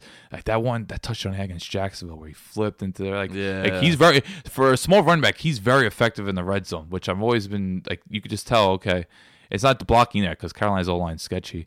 But McCaffrey, like he runs with power, even for his size. So I'm impressed by. it. But I just think Dalvin, this is what he's doing because Dalvin's doing a lot in the passing game too. Uh-huh. Like, like especially on screen. I mean, yeah, McCaffrey isn't doing anything in the passing game, you know. Well, look, man. Hey, you gave me I might have a man crush for Dalvin. I admit I do All right, love me some Dalvin, but it's one A, one B. I think those two. I don't think any receivers are going to get any consideration. I think Dalvin and McCaffrey are the main two picks if you're looking from skill position players. But as we saw at this award, it's pretty much given to like the second bet quarterback. Whoever doesn't win MVP usually gets this. But I feel like this award should be given to let's reward skill position players. And I think I don't know, maybe Michael Thomas deserves consideration. Mm, that's a nice one. If, if I'm looking at a wide receiver, I would probably put him in that mix. Yeah. Uh, ooh, hold on. My guy Cooper Kupp, man. Yo, he's been crazy this year. Yeah, he's been going off. You He- know, he's kind of been the Rams like everything. yeah. The offense, the offense for the Rams only. Look, that's my answer, Cooper Kupp. The offense for the Rams looks Sean McVay and how everyone like had a boner over Sean McVay's offense last year and how you know the offensive genius that he is. Only when Cooper Kupp is involved, whether it's even a, like a seven yard Out, completion. yeah. It's like, all right, this is what we the free flowing and how like crisp it looks. And man, imagine if they didn't have Cooper Kupp. They they'd probably I think they'd have two two more losses on their resume. I think he's been that valuable for that team. He's been that valuable for Jared Jared Goff. Definitely for Goff. You just see Goff when he throws it to him, a lot more confidence. They just have that rapport. I thought that I I thought the shoe in answer would be I thought offensive player of the year would be like how defensive rookie of the year was going to be, and it'd be McCaffrey. That's why I wanted to give you shit about uh, Dalvin Cook because you gave me shit about the Saints, Yeah. which is fair. but I'm gonna go just just for the sake of being different, and you know I presented a, a fair case. Cooper Kupp is top five wide receiver in I think almost every important statistical category. He might be top three in every category. He's put up numbers. Right, right. It's it's targets, it's catches, it's yards, it's touchdowns, it's Yeah. just just everything. like he's the main receiver on third downs and in the red zone. Yeah. Like it's crazy. Again, dude, I'll never forget when they were playing Thursday night football against the Vikings last year, Yeah. and he had that wild ass game. Gurley and Cooper Kupp were on the Thursday night football, you know, the uh, the Post-game. panel, and was it Steve Mariucci or it might have been um, Michael Smith? Irvin? Oh. He was like, "Man, you're a big boy."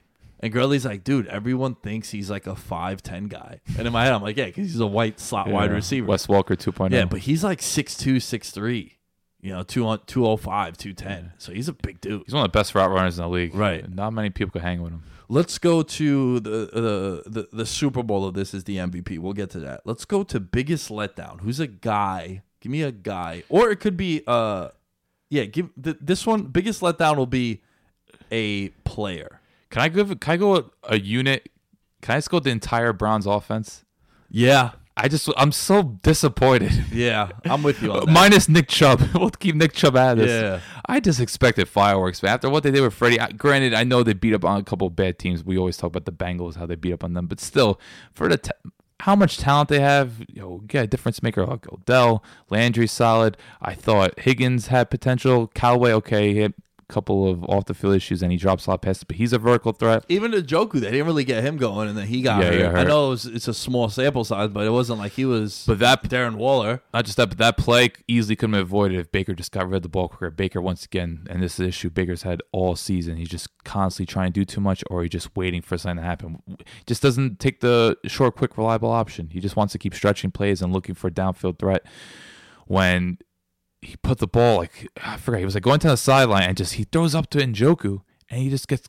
Does like a flip in the air and just breaks his what? He not even break his neck. No, he I broke think it- something. It, was like an arm or, Yeah. or a hand, something. He just it was a totally unnecessary throw, and just stuff like that. I just the Browns offense, given we heard all this hype with the talent and just what Freddie Kitchens. Then they also brought in Tom Monken, who they thought, okay, maybe he'll have play calling responsibilities because he did so well in Tampa last year. Just nothing has come to fruition. It's just it, every week watch him, it's just frustrating. They just make so many mistakes, so many penalties. And we knew the old line was to be bad, but I thought they were going to mitigate it with whether it's with play action or RPOs. And it's just a disaster, man. So yeah, the Browns offense minus Nick Chubb. I'm all, I'm including the Browns offense. I think the defense has played very well, and I think Chubb's been a stud. Strictly the offense minus Nick Chubb. That's my letdown. No, I'm with you on that. Yeah. I mean, I want to say I kind of expected it, but not to this extent. Mm-hmm. Like I expected them to be, you know, I talked about You this. said they're gonna be struggle a bit. yeah, I, I actually went back and I listened. I said that they'd be two and five after seven games because of how rough that schedule was. But you know, they could easily, if you look at their schedule, man, now to close out the year, you can find two losses on there, and they could kind of run the table after that. You know, so you're looking at a team that could go nine and seven. Now, is that going to be enough to to get in as a wild card team or even to compete in the division? But you know, they do have a win over Baltimore, which On the road too. on the road dominated them. And yo, there's always, you know, Alan, I hate to do this to you, but there's always when you look back on the season, season long recap, you look at the 17 weeks, look at all the games, and you look at like, you know, week one results, week five results, week eight results. There's like five or six games. You're like, how the hell did this team beat that team? The Falcons beating the Eagles, right? The the Jets beating the Cowboys. I think, especially if the Ravens go on and you know we'll get to the, they're playing the Patriots this week. That's our marquee game of the week. We're dedicating just one game to that. Um, you know, say the Ravens beat the Pats, and then it's like, yeah, how the Browns just literally embarrassed. They dominated the Ravens in all aspects. You know, it's like one of those situations. So I'm with you on that. I'm with you on that. That offensive line has been a letdown for me.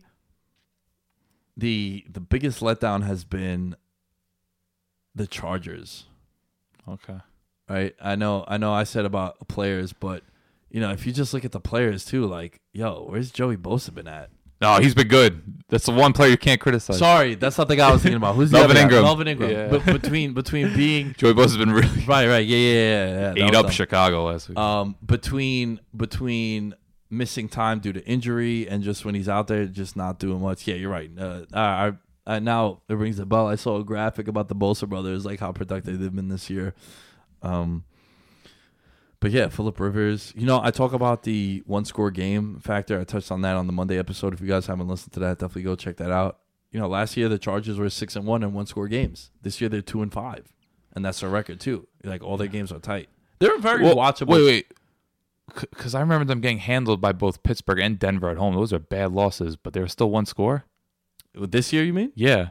Like Pittsburgh handled them on Sunday night, and then Denver also beat them. Like they've had some bad home losses, and I thought those games were pretty convincing. Like I, don't, I didn't think those were one score games at all, but that's just off the top of my head. You might be right on the Chargers game with the Steelers. Oh no, it was actually twenty-four to seventeen. So okay. it ended Garbage time a- points, baby. Right, right. Hunter Well, Henry. Yeah, right. So, yeah, I think I think the Chargers from that, you know, Philip Rivers, the too. whole Melvin Gordon situation. He looks bad. Yeah. Uh, all right, let's go. Biggest disappointment. You you gave uh, a player in a unit. Uh, pick a team that you're kind of disappointed. I was going to go with the Chargers. You know, Melvin only has one sack this year, by the way. I just looked Yeah. that up. But yeah, I have to go with Chargers. I really thought the Chargers, they were going to be one of those AFC teams that could possibly threaten the Patriots. Like, if going to year, I thought, okay, Kansas City, and then I probably would have gone Chargers, and then Colts after luck. Who knows? Because Houston, I, they're talented, but I just don't trust Bill O'Brien. I don't trust the O line. Their defense quietly looks very fragile. Now with Watt out there, looking pretty awful. Just they have no other than Mercilus. I don't know really anyone on that defense that can make a difference. But you just look at the Chargers roster and what they did last year. It's like okay, Lynn's gonna have another year as a coach. Uh, Rivers still playing a high level. All right, they lost Derwin James, but I thought they had a really good draft. That D tackle they took from Notre Dame, he's been uh, kind of a disappointment. What's his name? Artil- artillery. The D tackle, I'm blanking on, it, but Tillery. yeah, Tillery. He's been artillery. Artillery's been a major disappointment. It's just the secondary isn't as good as it, what it should be. It's just I don't know. The Chargers very frustrating because given all the hype going into the season, and just once again now look at them. They've lost games that they should have won. They've had a couple of really bad home performances against teams that are very beatable. It's just now they gotta play like Green Bay. They gotta play Minnesota. Still gotta play Kansas City. Uh, I think two more times, right? They haven't played Kansas City yet No. like this is bad. Like the, like the, losing to the Steelers and Broncos at home. Like these those are a lot. You can't do that. Dude, this week they play the Packers in in LA. oh, they're gonna be like invaded. 25,000 Packer fans and cheeseheads everywhere. they're gonna invaded. But yeah, Chargers has to be a disappointment for me. I know people are wondering, oh, you're not picking the Falcons. I didn't think the Falcons were going to win more than nine games. So that was gonna be mine. okay. just because I was very high on the Falcons. And again, you're you're a prime example of someone that could be honest and true about their team and breaking them down. Because a lot of people always say like, "Yeah, my team's gonna be good. My team's gonna win the division." And I go back to the story when you know we're hanging out at uh, Tommy's uncle's summer house over the summer. And the moment Alan walks in, I'm like, "Yo, 11 and five NFC title game." You're like, "Good luck." I don't know where you see that, but I'm sure you also didn't see this. No, not at all. You know, and yo, the offense. You look at like box score results. Matt Ryan's putting up big numbers. Matt Schaub's put up big numbers. Yeah, Matt Schaub too. Uh, your boy Matt Bryant's struggling.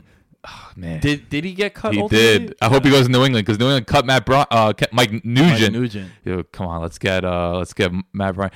It, those kicks were 50 yards. Like, come on, let's give. It. He's 44, I think. Matt Bryant. Like, ah, God, this guy's a legend, man. You know how big kicks he's hit for Atlanta. Just it bums me out to see him go out like that. Now they signed Younghoe Koo. It's like, oh, God, you guys sign a Chargers reject, man. Like, come Right. on. But uh, yeah, Falcons put up numbers. It's just issue is just red zone's always been a problem past few years. Dirk Koetter, I think the game's passed by him. Just certain coaches that they just don't. I, him, Gregg Williams, they just don't evolve. They just kind of go with their old methods. That's why I think Mike McCarthy. That's why one thing I'll never understand. Like if you're an NFL team looking for a coach, don't hire Mike McCarthy. I don't think he's someone that could really understand. Like that he needs to change his ways. These guys are just too stubborn for their own good. And I've read a lot of concerned things about Mike McCarthy. But there's coaches like that. It just you see how much the game has evolved the past five years in the NFL, just how much they're taking from college. And some of these coaches aren't appreciating that enough. And you see it. And I think Koetter's one of those guys. Between that and the defense, just not enough players are evolving there. Between Vic Beasley, Takk McKinley, De'Vondre Campbell, these are guys I don't think are gonna be in the team next year. It's just winning years like Dan Quinn, he was supposed to bring it ever since 2017, it has gone on a steady decline. So that's why going the year, I was like, this team has a lot of flaws. And NFC, like you really, it- there's not a lot of leeway for failure. Like there's so many good teams in NFC. Like teams like Dallas, Carolina, Seattle. Like some of these teams are gonna miss the playoffs. The Rams might miss the playoffs. These are so many good teams. That's why I was looking. I was like, damn, I don't, I can't really put Atlanta on these parts uh, on par with them, just because they have a lot of flaws. As great as that offense looks on paper, so yeah. All right, cool. Let's get to the the last two. Would you say these are the two biggest awards? Defensive Player of the Year and There's a lot of prestige winning Defensive Player of the Year award. Yeah. It's like you like you truly are the best defensive player. Well, offensive player is just more on statistics. right. So, who's your pick for Defensive Player of the Year? He's probably not going to win, but since since is my pick, I'm going to go Stephon Gilmore. Just for what he brings to the table to for what is the best defense right now, he- literally shuts down half the field. And he's the best player on that defense. Yeah, and I think it's not just what he does in man coverage. I think he's very savvy when it comes to some stuff they do in zone, where he could just fly in underneath, or he'll pass off a defend or a receiver there, and he'll just track back whoever it may be. It's just I think Gilmore's such a savvy, intelligent player, and I I remember that first year he was kind of shaky. I remember Tyreek mm-hmm. Hill just roasting him that that crazy Alex Smith game, and that first season he was kind of off, but the last. 18 months, he's just been playing at another level, and I think even though it's hard for corners to win it, like and I think Richard Sherman said it best that why Bobby Wagner never won a defense player of the year was just whenever you're on a defense full of talent, they don't recognize you enough. You need to put up some gaudy numbers. Uh, even though I think it's cool seeing like Aaron Donald win it recently, like now okay, now they're really respecting the best. I'm not sure if corners ever get that uh, recognition, so I don't think he'll ever win it, but I'm still gonna go with Stephon Gilmore. Man, is it is it a reach to put Nick Bosa in this discussion? Not at all. Because again, staying with the theme of best player on the best defense, and I I talked about how I think the Niners have the best defense in the league. I'm gonna go with Nick Bosa, man, because I think what he's done. He's been a guy who, sure, he's a rookie, but we've seen a lot of rookies come in and just pull out. Remember Latimer on uh Lattimore on on the Saints his rookie year. He was a, he was the number one corner in the league according to PFF, I think it was. And then Kamara had a monster. You see these rookies now; they come in and they're like, "Nah, we're ready to go right away." Barkley. Right? Barkley, Zeke Elliott, all these guys coming in, and I think uh, I think Nick Bosa, man, for me, defensive player of the year. I think it. I think it's very fair to say. You know, we're gonna see him on Thursday night football prior to us recording. Um, They're gonna start getting flexed a lot, which I'm excited about. yeah, We're when did they start flexing games? I think they already start? because I know I'm not sure what Sunday night, but I know like Carolina, Green Bay's got flexed like 425 Mm. next week. So they're starting, but I don't know like Sunday night, but hopefully soon because like I saw the 49ers Saints games like at one o'clock. I'm like, Oh no, that gotta be. That- and that's a that's a later game. That's like week eleven. no, that's like early December. Oh Like that could be for number one seed. yeah, And New Orleans, when it comes to needing that number one seed, they're gonna want to get it. and they're at home, I think, right? Not sure off the top of my head. Yeah, but, right. What But yeah, uh, Bo, but Bosa, I I think everyone knew he was gonna be good. Like I remember hearing going to draft like he might be better than his brother, but for him to shine over Ford and Buckner, like those are two studs right there. And Bosa is the one getting the headlines. Crazy. Man, that might be the second biggest luxury you could have as far as a cap hit. An edge rusher that's just like not making any money. I mean, look, he's a first round pick. He's still getting like in the millions, but First three years though. first three years is going to be nice for for the Niners to make some noise. They have a lot of young pieces on that roster, man. Mm-hmm. Look out for this Niners team, guys. Whether it's this year or you know, this might be a. I do get, I get, I get two different vibes with them, and I know we're getting a little sidetracked, but I get two different vibes with them. I get Seattle, Legion of Boom, early Russell Wilson, except that they've already paid their quarterback, and then I also get that 2016 Rams team that your Falcons ended up 2017. 2017. 2016 Jeff Fisher was still there. Oh, 2017. Okay, Yeah. yeah. yeah. So, yes, that's right. You're right. So, 2017, where it was a team that kind of overachieved. I remember that year I also had the Rams as a wild card team. They ended up winning the division. Wow. Yeah, yeah. yeah. Um, I, I've I've had some good calls, but I've had some like this year. I had Falcons NFC title game, and The Rams are so bad in 2016. I can't believe you picked them.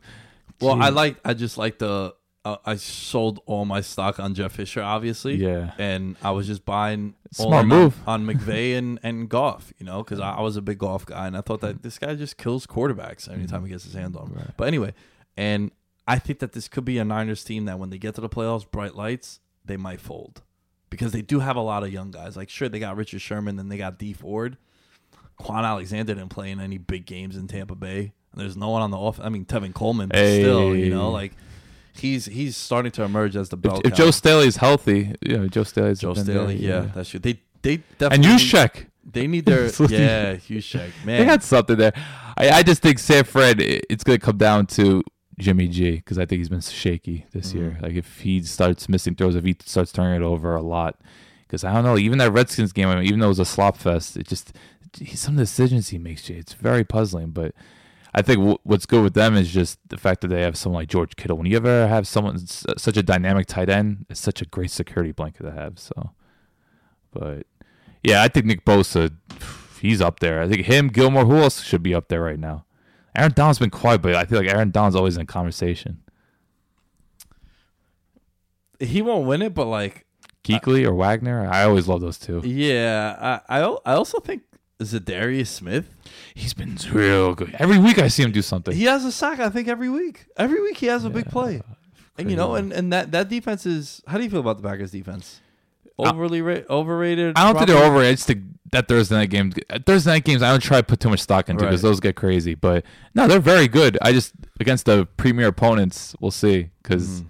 Andy Reid still out schemed some good stuff against them and found success. That touchdown, Kelce was beautifully well designed. Yeah. But yeah, Za'Darius good call though. He I knew it. Like I was shocked Baltimore didn't resign. I know Baltimore doesn't resign pass rushers, but he's someone that really came on for him, and they just didn't want to. Him and Preston Smith, th- both them going to Green Bay. Yeah, it's funny they call them the Smith brothers, but they're like, yeah, there's no relation between the two. All right, let's get to MVP. I'm gonna lead this one off. Staying with the Packers, 16 touchdowns, two interceptions, 106.7 quarterback rating, 2,300 yards. I think he is tired of hearing about Pat Mahomes and all these other guys that can make all the throws and all the wild throws. And I think Rodgers, Aaron Rodgers, thus far, his team is seven and one. They have some very impressive wins on their resume.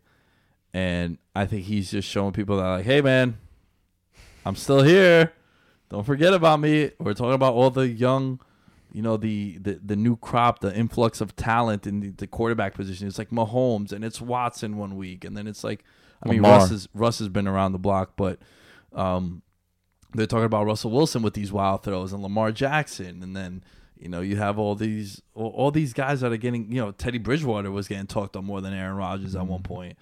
And then Rodgers is just like, yeah, look, big dog is still Mm. on campus. Last two weeks have been crazy. Mm-hmm. And if he had a better supporting cast, his numbers would be even better because you know Detroit, that Detroit game, a couple of bad drops. Yeah, and think about it, man. No, he hasn't done it with Davante Adams since the Eagles game, since the first half of the Eagles game. Right. You know, so and look, there are some pieces I like, but again, if if MVS is your number one wide receiver on your depth chart, I'm not that excited about Dude, it. Aaron Jones, uh, he looks like the second coming. I don't know who to compare him to, Brian Westbrook or Marshall Faulk, but Matt LaFleur just knows how to use Aaron Jones. The way he, he was just running those double moves on those linebackers, just killing him time and time again. And then that screen was well designed. Just uh, Laf- the first few weeks was rough for Rodgers and them. I didn't think the offense looked good at all, but since I would say that Dallas game, they've been on fire. Mm. And this past uh, that throw to Kumerow, I think that's how you say his name. The, Oh yeah, the one on the run, just flung it and just caught, it, and then 50 yards on the run. and then obviously that touchdown, Jamaal Williams, like how that not get knocked down, just ridiculous ball placement.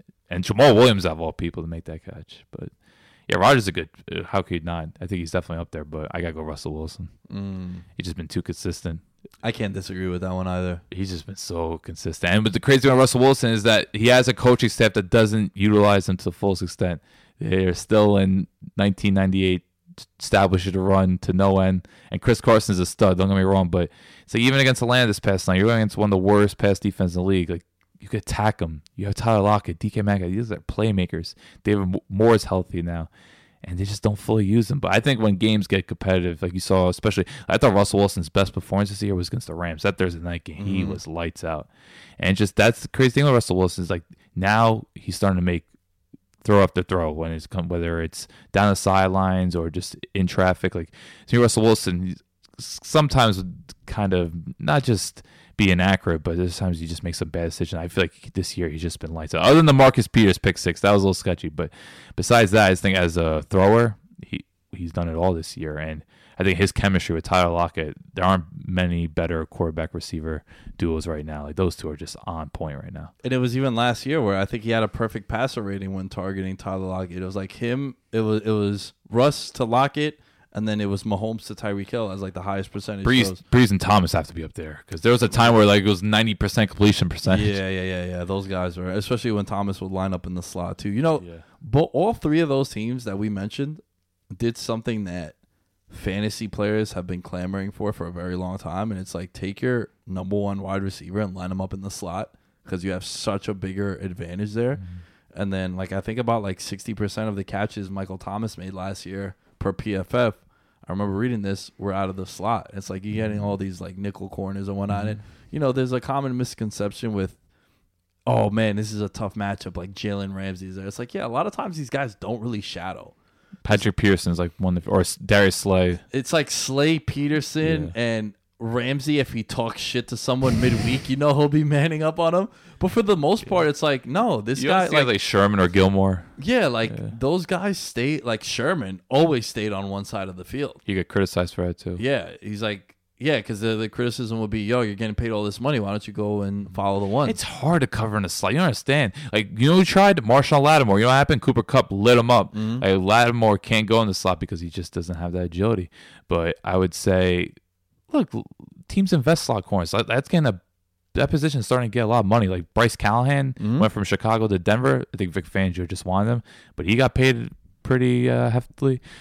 He, I think uh, Tavon Young, the Ravens nickel corner, like nickel corners get paid now. Oh, um, Coleman, who went to I believe Detroit, Justin Coleman. Yes. yeah, he's another guy. Like slot corners get paid, so now these corners they shouldn't feel obligated. Like if you invest this much money into a slot corner, you know, hopefully, Well, dude, everyone's running three and four wide receiver sets. Like uh, being a slot corner is not like you're not a number three corner. Like no, Yeah, you're you're starting. You're, needed to be out there. Yeah, like a strong side linebacker. That's the one that's like a role player at this Yeah. point. You know, uh, teams line up in nickel like sixty five percent of the time now. Unless you're going against a team like like the Vikings that I don't think they have three receivers on their roster at this point.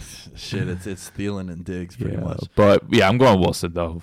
But it's very competitive. I think Watson deserves a lot of uh, recognition. As Yeah, well. and I, I think McCaffrey does as well. Okay, if you're gonna take a skill position player, why not? But you know, running backs, uh, their reputation. Like now, just people like ah, running backs.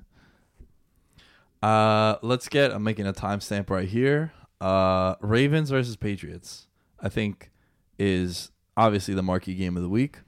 Um, Ravens coming off a bye. Patriots undefeated. It's we wanted to dedicate just one game of the week because we did the midseason awards. Man, it's the only team, and I will. If you guys are a Pats fan, please tweet at us and tell me if I'm right. Tell me if I'm wrong. Is it not the only team that gives the Patriots consistently fits? Like the only think about it, they've gone into Foxborough and they've won twice. Arguably should have been three times if Billy Cundiff hits that field goal in Foxborough in the playoffs. Haven't the Chiefs had some success? So I, that was going to be the next team. The Chiefs in the regular season. Okay, yeah. Andy Reid has had some success against them. Even last year, where, you know, the Patriots ended up winning that game, it was like a 43 45 game, 43 40. And yeah, it's it's like Andy Reid and the Chiefs in the regular mm-hmm. season. It's John Harbaugh just consistently with the Ravens. And then it's like Tom Coughlin in the Super Bowls. Because I'm looking, I'm looking at the AFC. It's like okay, AFC East, they all get destroyed.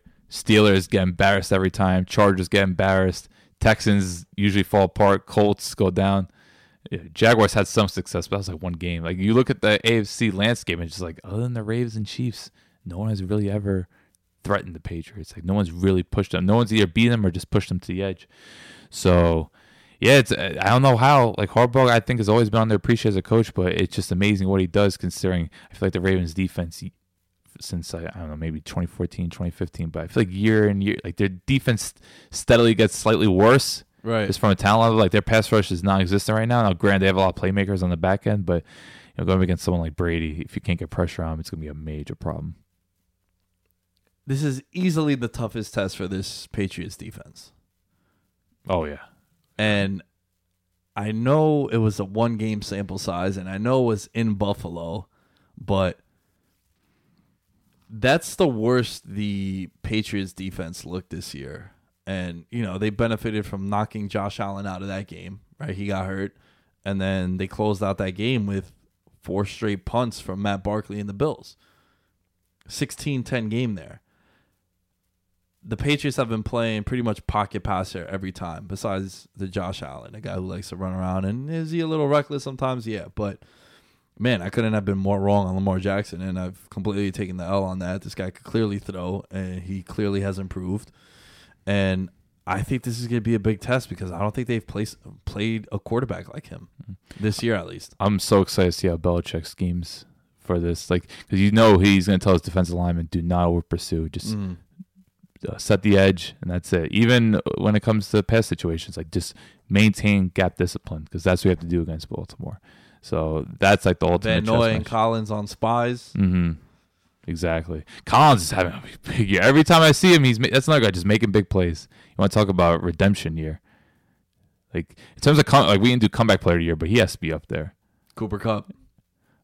He played eight games though. I don't know. I guess the injury. Yeah. Yeah. Yeah. Like someone mentioned, uh, I want to give a shout out. We don't talk much about line play, but Brandon Brooks tore his Achilles against playoff game. against the Saints, and now he's back, and everyone's talking about yeah, he's one of the best yeah, guards yeah, in the yeah. No, So, definitely. yeah. So yeah, I mean, shit, you could have made the argument last year that Quenton Nelson was offensive rookie of the year, but the guard Yeah. uh, offensive lineman is never going to win that award. Never the glamour role. You know, But yeah, and I always look at quarterback safety matches. Tom Brady, Earl Thomas. I, like Earl Thomas was my favorite player just because, just in terms of football IQ and just his range, and I just think how uh, just the mind games he plays with Brady because you know he's going to disguise some looks and how Brady and uh, Brady just what's it called? I don't know. It's how Brady.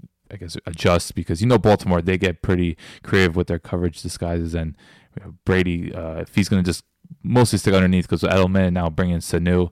Uh, it'd just be interesting to see who, uh, how much Baltimore could maybe throw him off his game because you know Marcus Peters is going to try to gamble at some point to throw off Brady and maybe Brady come out. It's just a, it's a very fascinating chess match on both sides of the ball. That's what I'm most excited about, and it, who knows? Maybe they'll try to run the ball, but I think eventually it's going to rely on the short passing game. New England. who do you think Belichick tries to scheme out of the offense? Like, who's the? Is it Mark Andrews? I guess he's it Mark Ingram? I think Mark Ingram is just somebody that he's gonna get his touches. That's it. I think it's probably Mark Andrews as a tight end. Yeah, you know what? Nick Chubb had some fumble issues last week, but he was getting some runs in against the Pats. I, I think that might be the one way to attack him. The thing is, I think Chubb those runs just came on pure skill. Like I mm. don't even think So that was more yeah. Chubb than it was. I think that's just Chubb's being because he broke like four tackles on that big run. Yeah. And Ingram's good. Don't me wrong, but he doesn't have the agility or elusiveness that Chubb has. Like obviously he's a power runner. He's gonna lower his shoulder and bring some pain, but I don't know. New England, especially like I think Danny Shelton's another guy. Like a lot of old Browns players, just they're in New England now. They're playing at a high level. Just they're quietly have a very good front seven, even though the pass rush isn't quite there. Both these teams, like they're not, they don't have many big names when it comes to edge rushers, but they both know how to play the run very well. Who do you got in this game? Because I'm calling an upset. I think Baltimore beats them, and I think next week, uh, the the big buzz, and if and if you look at the history, I mean, you know, the eight week sample size we've had, it's been a new MVP every week. I think Lamar Jackson has a nice outing. Prime time factors could be the only game everyone's going to be looking at, watching. It's the marquee game of the week as well. It's the Patriots. They're undefeated. You knock off Goliath like that, you have a good game. I think he'll end up being like the leading candidate for MVP. Not that he's having a bad year, Yeah. but I think he'll he'll enter that discussion again. Not that he's not, you know, like if you look at the Vegas odds, he's the fifth, fa- uh, sixth favorite right now. But I'm saying like, you know, Watson beat Mahomes in Kansas City, and Watson didn't really have uh, an, uh, an Atlanta Falcon game that he had against against you guys, but it was just like the narrative, like, oh, Watson went in there and he beat him. And he would have a much better game if Will Fuller caught one of those two touchdowns. That guy should have like 18 touchdowns this year, and they're all like 50 yard bombs. It is unbelievable. Crazy. But I'm gonna go New England. I think Lamar's gonna struggle against that secondary. I just think New England has too much for him. But it's it's it's gonna be very exciting just because I think both these teams are as battle tested as it gets, and you have two very good coaching staffs. So it's gonna be a lot of schematic things to look forward to in that one. If you, especially if you're just a football nerd to see, you know how the how the Ravens tries. You know they're gonna run the ball a lot, but just using those three tight ends. That's the craziest thing for me. Just seeing a team using as three tight end sets as much as them, and all three tight ends are capable between Andrews, Boyle, and Hurst. So that's exciting. And then with the Patriots, just how they get teams because now Josh Gordon's officially gone. So uh, N'Keal Harry, he'll be back in what, like a week or two, or I believe so. yeah, I'm gonna, it's gonna be interesting to see how he integrates his offense. But between Edelman, my man Sanu, and a couple other guys, it's gonna be and Phillip Dorsett. Him and Brady have a good rapport. They Like do, yeah. like he, Brady hit him in stride like that. I think it was the first drive against the Browns, right down the left sideline, just on a go. But yeah, I guess I'll go to New England. But I'll admit, if there's a game New England's gonna lose this year, I think this would be the one. They have a tough stretch of games coming up. They have the Eagles. Cowboys. They got I the feel like they're gonna win those games. They got the Texans. It's Again, another game they're gonna probably win. yeah. They're tough. Don't get me wrong. Like they're gonna be challenged. It's not gonna be like these. they have the Chiefs and Mahomes coming into town. Ooh, here we go. Oh, it's in New England. Ah, Yeah. damn. Man, New England always gets these games at home. Have you realized that? They get everything. Yeah. Though this game is in Baltimore, which is why I think I'm going to lean with that. and too. Baltimore one of the more hostile environments. I think it's very tough to play. and there. at night too, that should be a good Rutgers crowd. So, Yeah. all right, cool. Uh, Alan, thanks again for joining us, guys. Let us know how you felt about the episode. Go find us at Veterans Minimum on Facebook, Instagram, YouTube. Content is pumping. Twitter. Rate review on iTunes. Give us a five star rating. Give us a rating of some kind. It helps to grow the podcast. Check out the sponsors that we mentioned early in the show. As far as I go, at the Lamb Show on all social media outlets as well. Patreon, patreon.com slash veterans minimum. And yeah, Alan, where can they find you? Allen underscore Sturk. That's A double L E N underscore S T R K. I'm gonna enjoy the bye week this Sunday, man. I got to watch good football all day. Yeah, yeah, yeah. And uh, we'll we'll link up on Saturday if you guys are out in UFC again. Oh boy, this is the weekend, This folks. this is, a, this is a good weekend. All right, guys, enjoy the weekend, and we'll catch you guys next time. This is the story of the one. As a maintenance engineer, he hears things differently. To the untrained ear, everything on his shop floor might sound fine, but he can hear gears grinding or a belt slipping. So he steps in to fix the problem at hand before it gets out of hand. And he knows Grainger's got the right product he needs to get the job done, which is music to his ears. Call, click Grainger.com, or just stop by. Grainger, for the ones who get it done.